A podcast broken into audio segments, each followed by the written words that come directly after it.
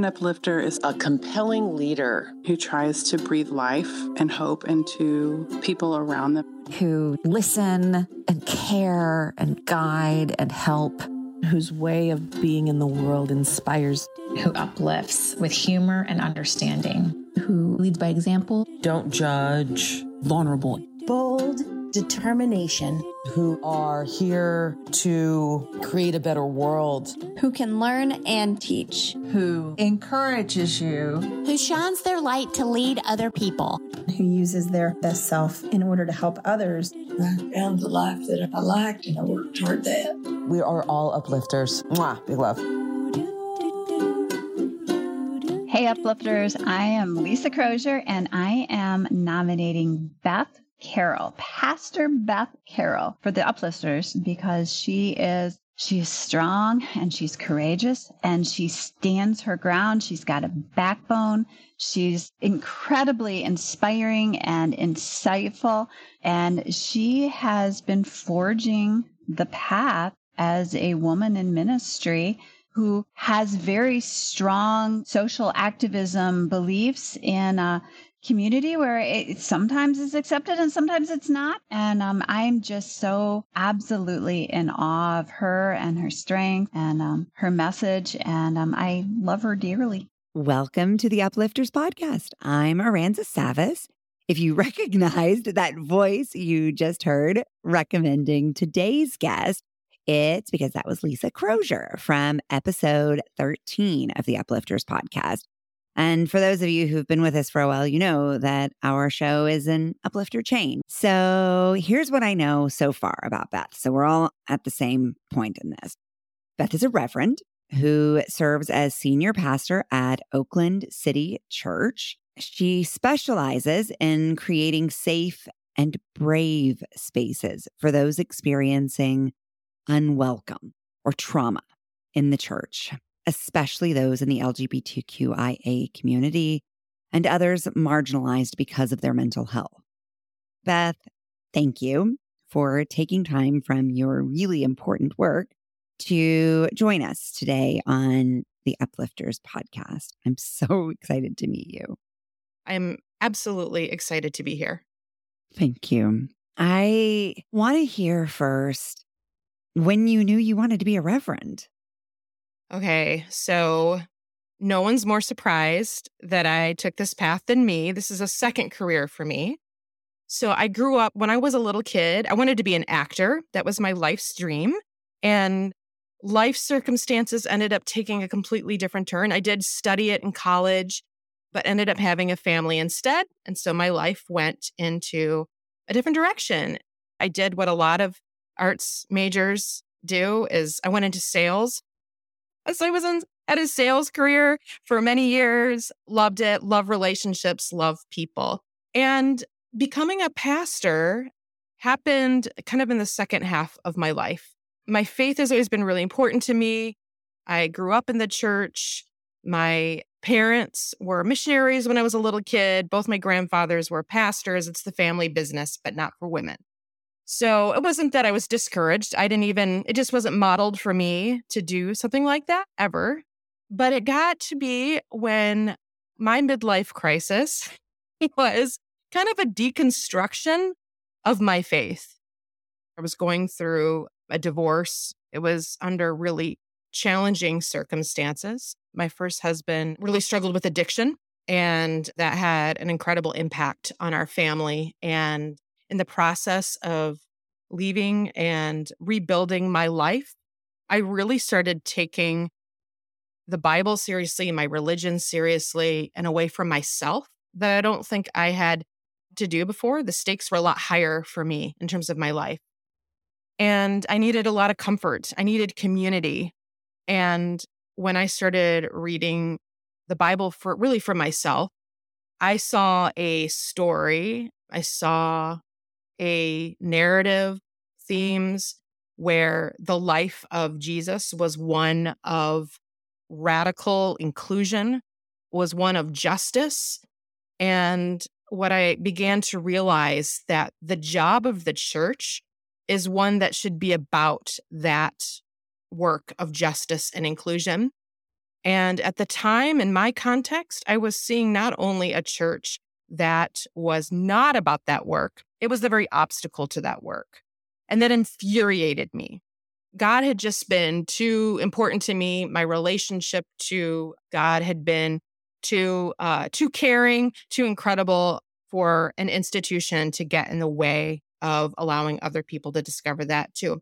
So I knew I had to do one of two things. I had to either quit the church or I had to dig deeper and do something about it. So I decided to do something about it. So at 35, I quit my job. Actually, I was let go of my job. That's a whole other story. But circumstances started to unfold themselves in such a way that it became very obvious that the next step was for me to go to school to reinvent my life and my calling. Okay.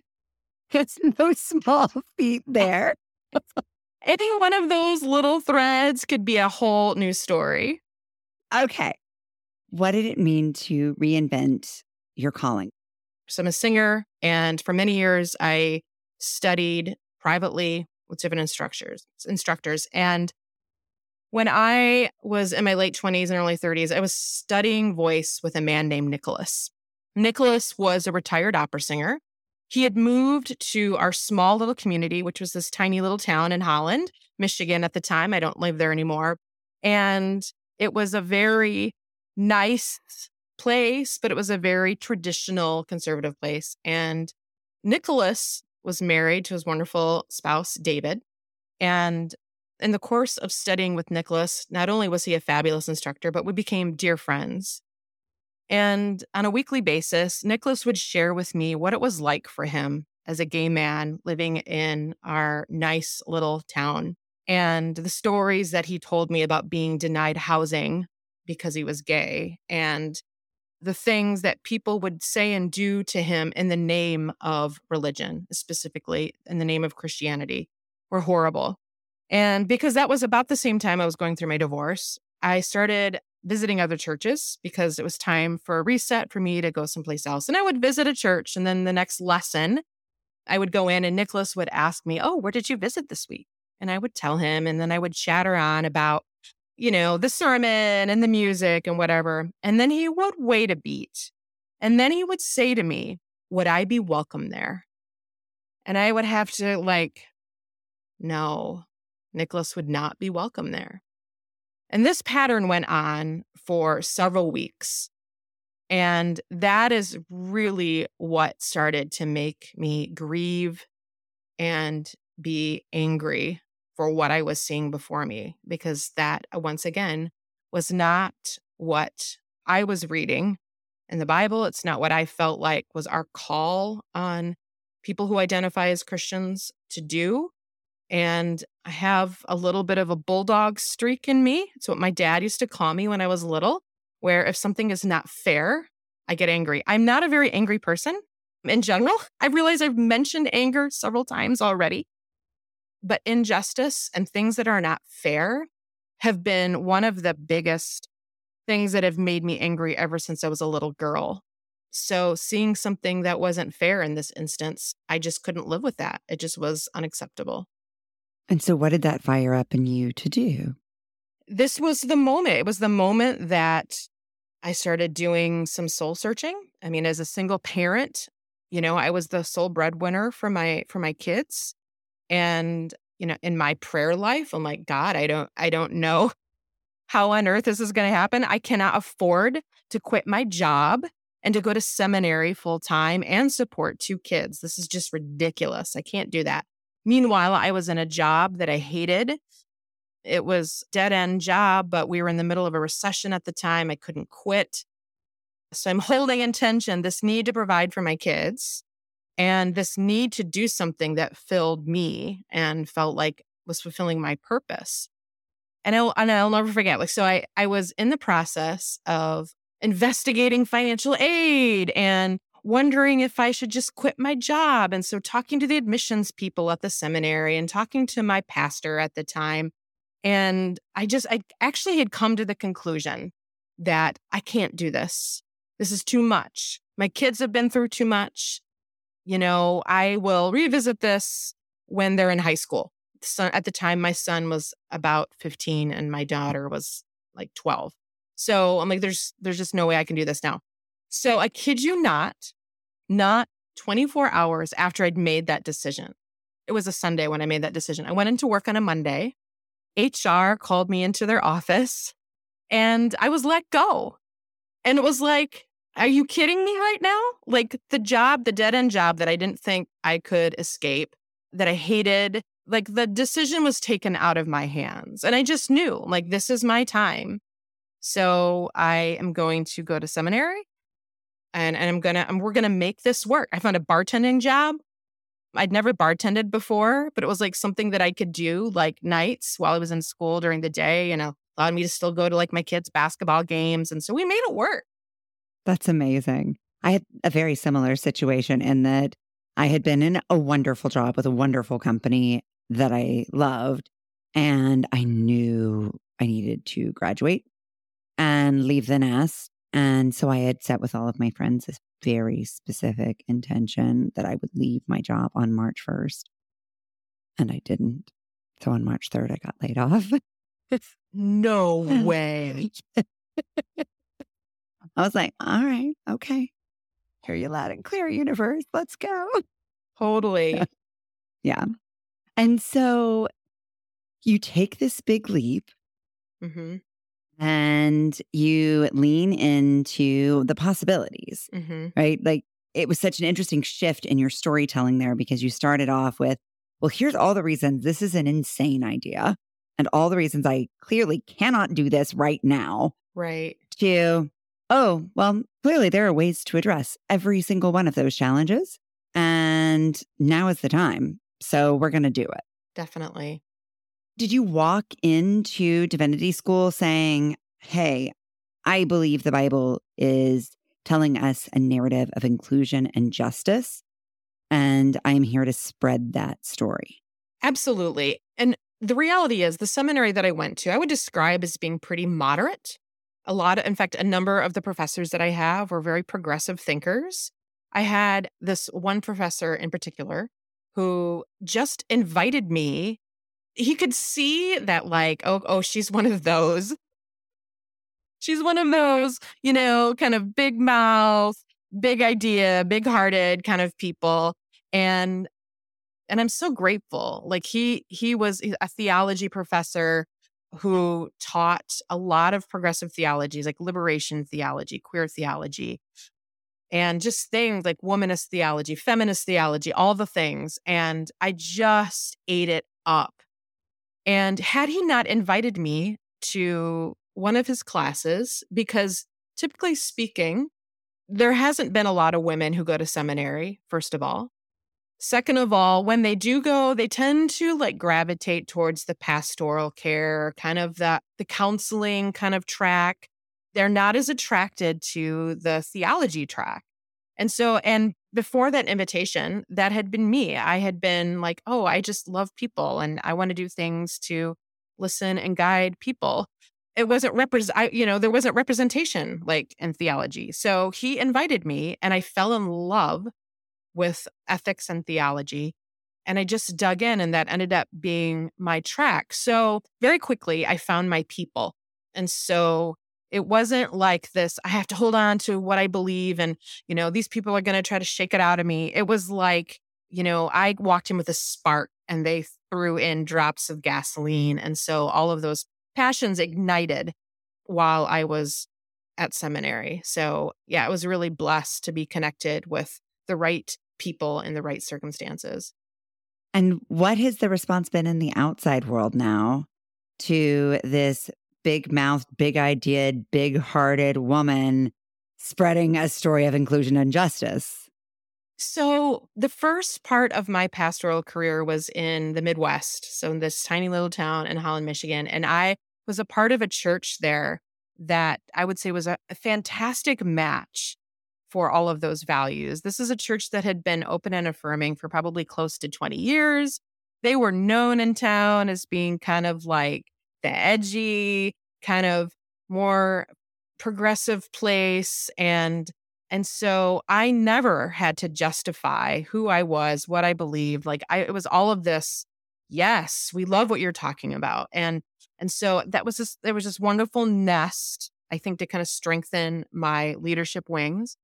Meanwhile, because of the amount of, and I don't mean any disrespect for people who have more conservative leaning views, but there was also a number of church environments in this town where it was traumatizing and abusive towards specifically LGBTQIA people. And so you could throw a rock in any direction and find somebody who is LGBTQIA and deeply harmed by the church. And so to be able to meet people, and I think my favorite part of the job was to meet somebody, look them dead in the eye, and say, You are good. God broke the mold with you. You are beautiful. You know, to be able to use my, you know, mantle with the word, you know, with the word reverend on it and to be able to speak life into people. I am a straight identifying woman, but I know what it's like. I've had some of my own past church traumas in my past. I've been kicked out of church. when I was 22 years old, I had an unexpected pregnancy. And the church that I was going to at the time, I was terrified. I was alone. Um, my boyfriend and I at the time went to the pastor because I so desperately needed support and care. And meanwhile, the pastor had heard why I was coming in, unbeknownst to me. I poured out my heart to this man. He listened. And when I got done, he leaned down and he picked up a stack of books and magazines on why premarital sex is wrong, dropped it on the desk, and shoved it at me. And then, you know, I was really involved in the church. I was singing the church, everything. And he's like, Yeah, you need to take a break from all of those things because we need to care for you. You know, it just was, it was just ridiculous. It was, it was an utter lie. And so that has been deeply formational for me. Like I learned in that moment the power a pastor has to either speak life or to speak death. And in that moment, he chose to speak death to me. And it took me years to process that and get over that. So, though I don't know what it's like to be pushed out of the church because somebody is gay or trans, I do know what it's like to be pushed out and the power that we have, especially those of us who have any sort of leadership capacity, to speak life into people. And I do that every chance I get to speak life. To me, too, it sounds like the difference between acceptance and judgment. And the story I hear you telling is one of acceptance, a God loves everyone story, as opposed to God loves people who look and sound and live like me story. Absolutely. I mean, who wants to join? Who wants to join a place that is not based in love? You know, why would we even do that to ourselves? So I cannot undo the trauma of other people, but I at least can be, you know, like a rope that allows people to hang on, you know? So, yeah, it's a big story. Like the people who have spoken death over us, the people who have spoken curses, they do not get the last word. They do not. I will not allow that to happen for myself. And I'm going to do whatever it takes to make sure that is the case for others too. What has that looked like in your work? That has looked like, you know, what I said earlier in terms of meeting with people one on one and choosing to speak love when I know that people like me have not done that. It means that on any given Sunday at church, I'm in a different church now. I have a special affection and eye for the back row peeps.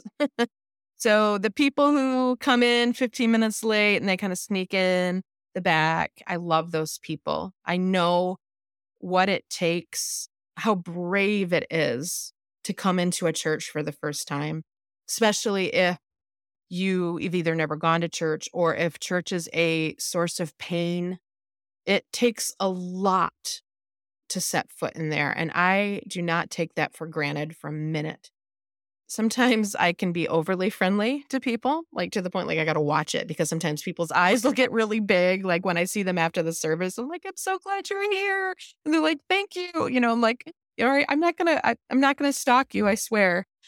But I just get, I just, it's a gift. You know, people who cho- choose to show up and be a part of our lives, whether that's personally or whether that's in a church, whether that's in a nonprofit, any any time when that's when somebody has a choice, like that's a gift. It really is that somebody chooses who doesn't know you yet to extend a little bit of trust. And I I hope I never lose sight of that. And you said that in the beginning, you were in a bubble, a safe place where it was easy to be courageous. I assume from that answer that there was another chapter or other moments where perhaps it wasn't quite so easy to be as courageous or as inviting to be courageous. You know, actually, the first thing that comes to mind is I think the biggest obstacle for myself in being courage and having, uh, excuse me, and having courage has been myself. It's been worrying about what other people think. I am a recovering people pleaser. And especially in my case, um, I'm also a recovering codependent. So having just all of the addiction in my family. So I grew up with a family member who struggled with addiction, you know, then my first husband. And um, codependents are funny people in that there's gifts in codependence. Like if you're a codependent man, you see the best in everybody. Like you are committed, you are loyal to a fault. And so there's there's gifts in that. But what I've learned through my, I think both my codependency recovery and my people pleasing recovery is that there's a difference between something that's good and something that's better and something that's best. And so maybe the good is being nice and kind to everybody you encounter. And that's a, that's a very good thing. But our energy is finite. And so I, th- I do think the best thing is being so centered in who you are, who you are created to be, what your focus is, who are the specific people you want to love in your life, that you make sure that they get the best. And that and uh, and also being okay with the people who you're just simply not called to be with or the people who are damaging to you. They don't get your best. There's just not enough time and energy doesn't mean that you're rude or mean or cruel. It does mean that I'm okay with this person not liking me and letting that go. And again, it is a lifelong work. You know, I get sucked back into what people think. But anyway, to answer your your original question, I actually think that it's me that I decide if I'm courageous and that if other people don't get to decide that for me. Mm-hmm. And sure, there have been environments. Some some environments have been easier than others, right? But yeah, um, I, I I control what I can control. And when it feels like the stakes are lower, it feels easier to be courageous.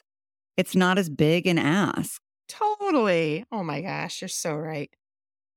So right. So you talk about having a real passion and heart for creating safe and courageous spaces. What does that look like? It is a moving target because depending on the group of people that I'm trying to connect together, you know, each group has different needs. I've just started a group at my at my current church. It's a it's a group called Holding Hope and it is a it's it's one part mental health support group mm-hmm. it's it's one part bible study and it's you know a place for both those of us who struggled with our mental health because i am in that category as well and um, and for others who have struggled with their mental health to be able to say me too and listen and and love well church has also been a complicated place for people who struggle with mental health lots of well-meaning people have used Bible verses in such a way that tell us not to be anxious, you know, and and and all of these and all of these kind of things that are so not appropriate and taking certain scripture and words out of context.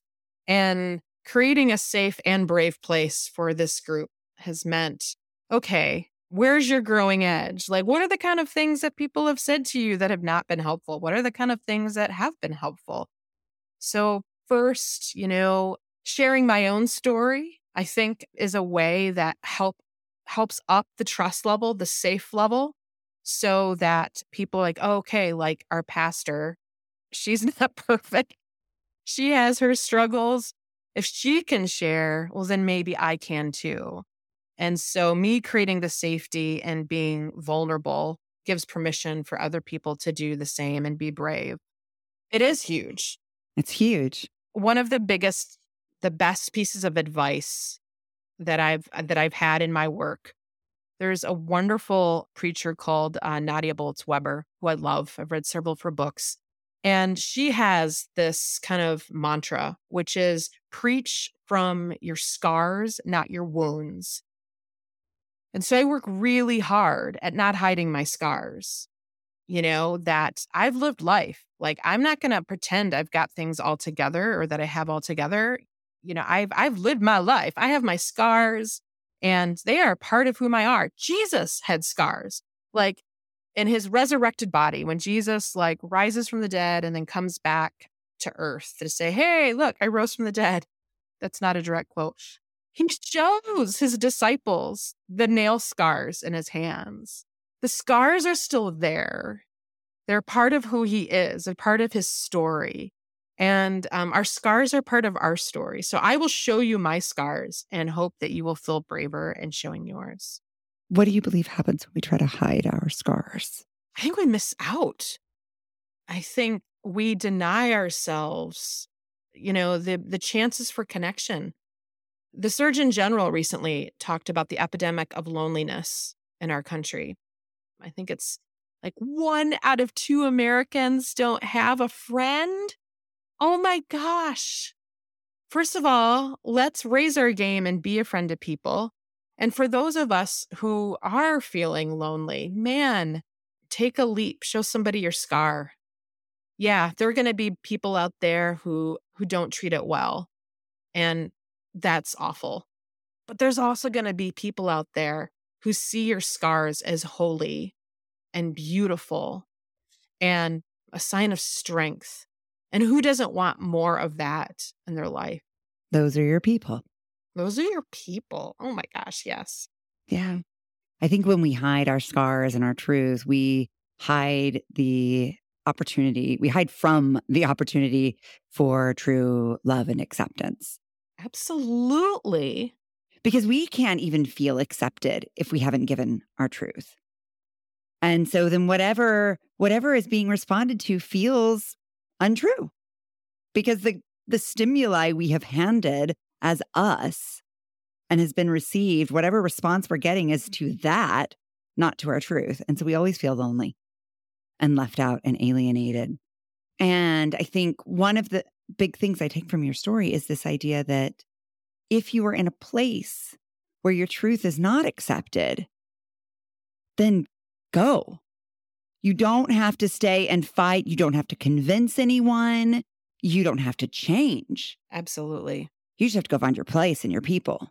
And that's its own work, but so true. So worth it. So true. Like one of the churches that I went to before I was a pastor, in my in my town of Holland. I went to a place for many years, and it took me to five years to make one friend there. Five years. I was like in my twenties, and I think I thought there was something wrong with me. Like, why can't I'm a relatively outgoing person? Like, I like these people. Why doesn't anybody be my friend? And then I finally, like, you know what? Maybe I just need to try another church. And immediately upon changing churches found my people. And it was a real like, oh, I need to pay attention to that. Like it might not be that there's something wrong with me. It might be I'm just in the wrong place. You need to find your places where you're celebrated. Yeah. And I think the other really important message that I take from that is that all churches are not the same. Oh, they are not. just because they they kind of come from the same source material, there are mm. many different variations of that. Oh my gosh, so true. Yeah. America's amazing in that way. There are so many choices. So many choices. And it's a double edged sword because, on the one hand, you need to find a place where, yeah, like I said before, you're celebrated and you find your people and you hear a lot of me too, you know, when you start to connect with people.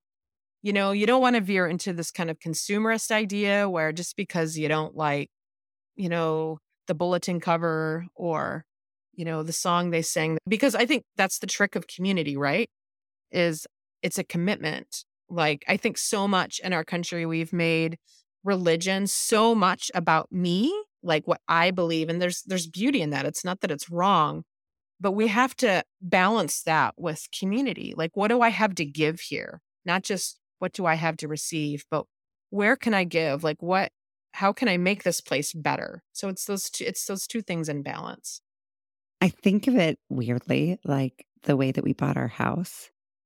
We started, I know this is this is not expected, right? But we were like, well, we could focus on like what's the color of the paint and what what is the exact floor plan.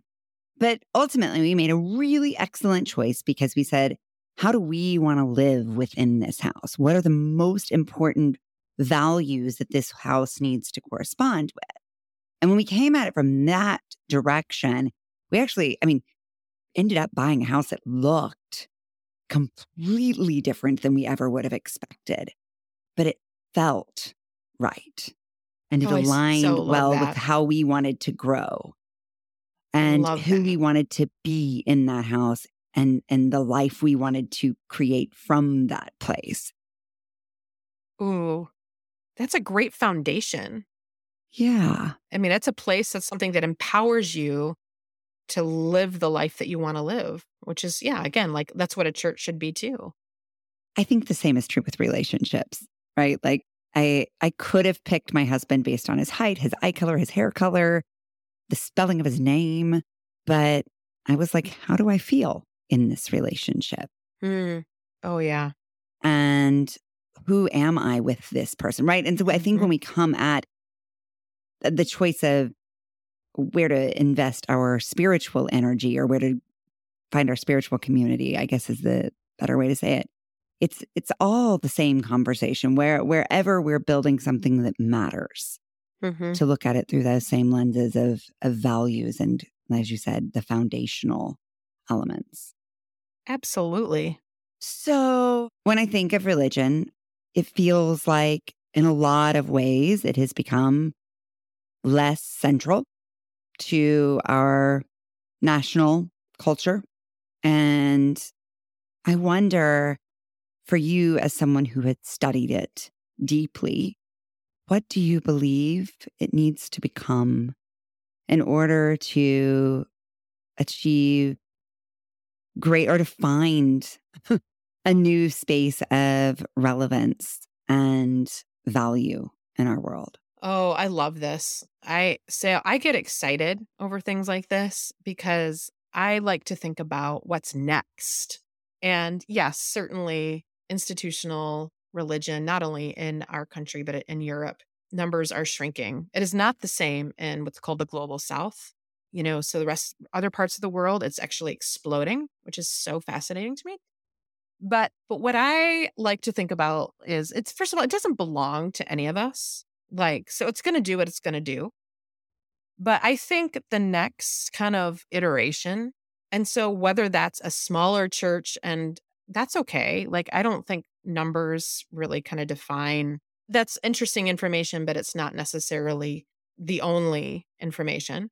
But I think it goes back down to what, you know, what I mentioned before in terms of loneliness. That's one of the things we're working at in my current church is I, I'm currently in the Bay Area where there's a lot of transients, a lot of people who move here, a lot of people who move away.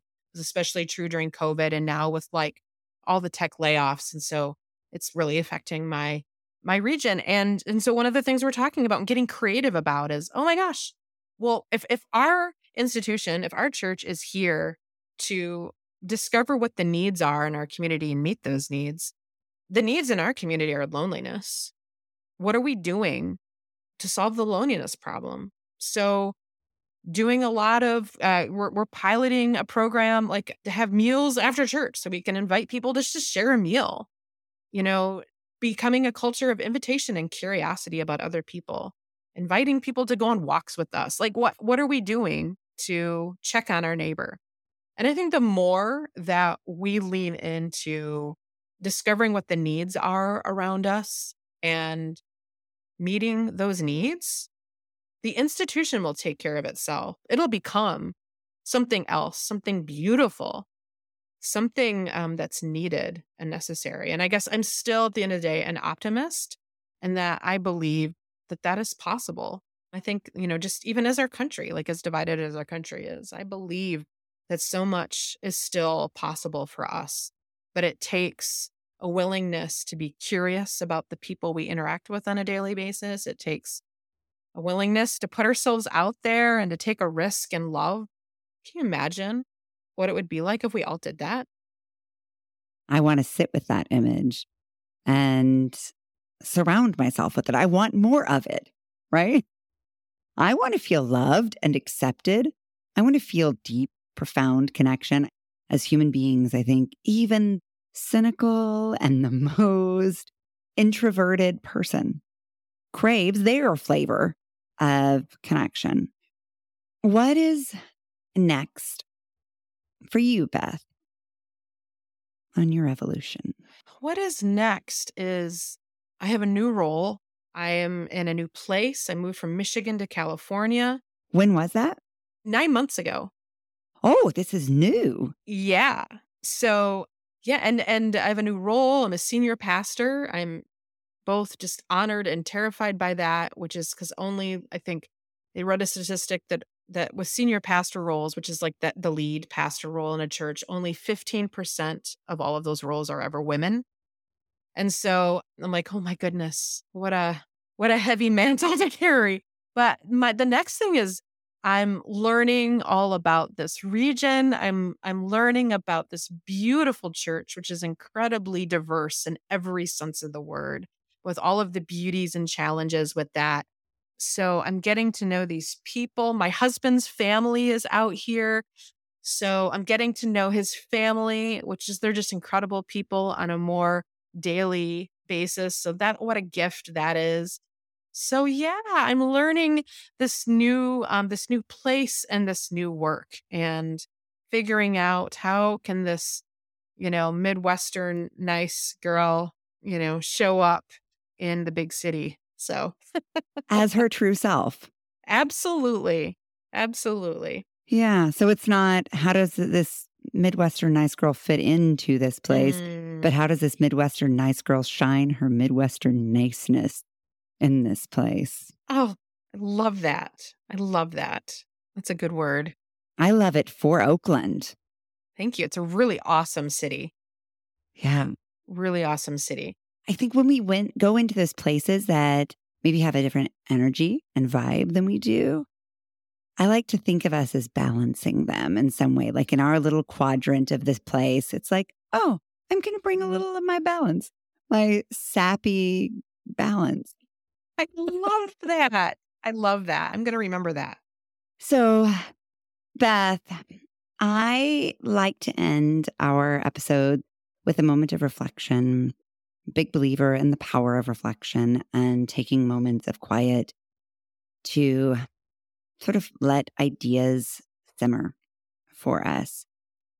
And I suspect you are a woman who asks powerful questions all day.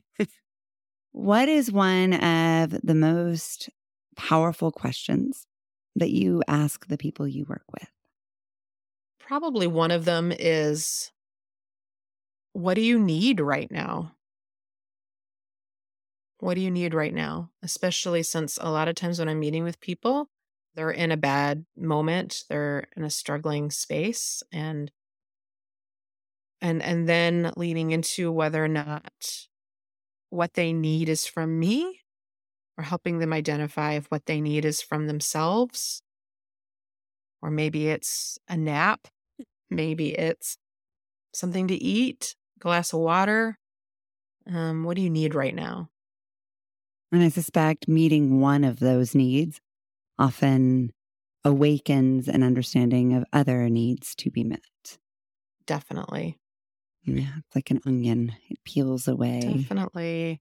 Mm-hmm. Along that hierarchy of need, right? When we say, okay, my thirst is met. Now I can tune into the fact that what I really need is to scream. Definitely. And now I can tune into the need to cry. And now I can tune into the need to hug. So, shall we take a moment together, Beth, and reflect on that for ourselves with the Absolutely. uplifters? All right.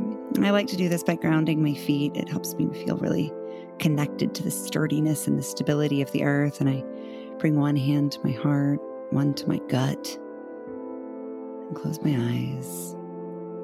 Let's just spend these next couple of moments quietly asking ourselves what it is we really need.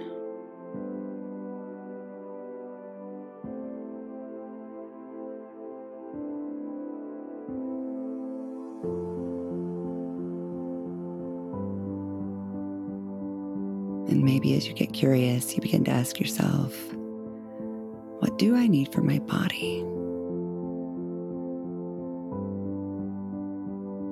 What do I need for my heart?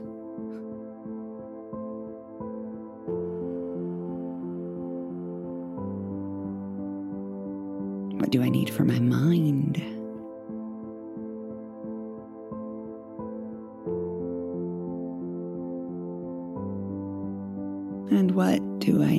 For my spirit?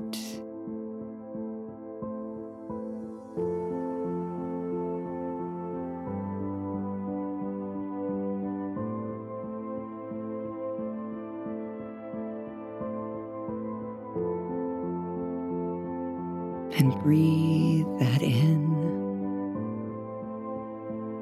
And as you are ready, perhaps you want to get curious what or whom could meet those needs, and what tiny step you might take today or even in this very moment towards meeting your needs.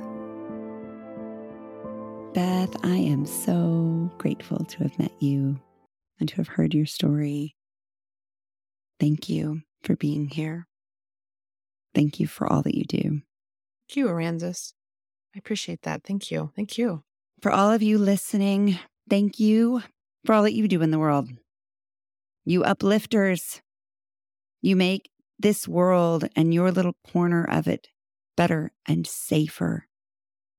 And may we all tap into a little of this big mouth, big idea, big hearted Beth wisdom here and allow ourselves to courageously challenge that which is unfair and to advocate for greater acceptance, more love, and more connection.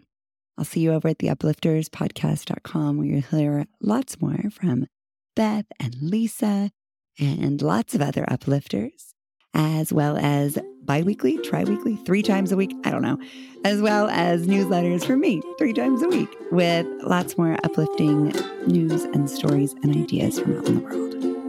Thank you for listening to the Uplifters podcast. If you're getting a boost from these episodes, please share them with the uplifters in your life and then join us in conversation over at the uplifterspodcast.com.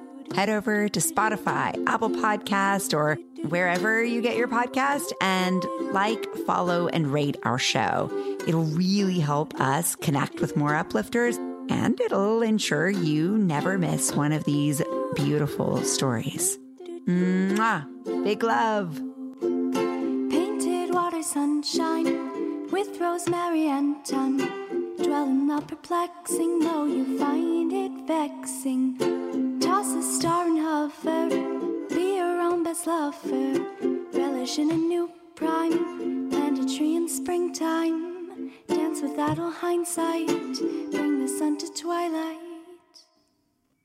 Lift you up. Whoa, lift you up, whoa,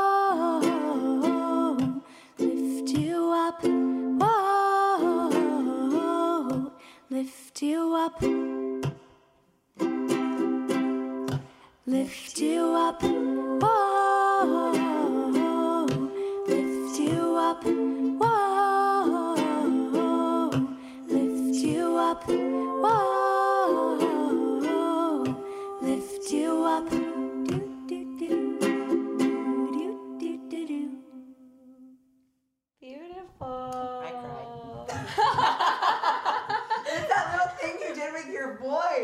Right, in the pre-chorus, Uh, right? Uh-huh. I was like, Mommy, I had to cry stop, quietly. Mommy, stop crying. You're disturbing the peace.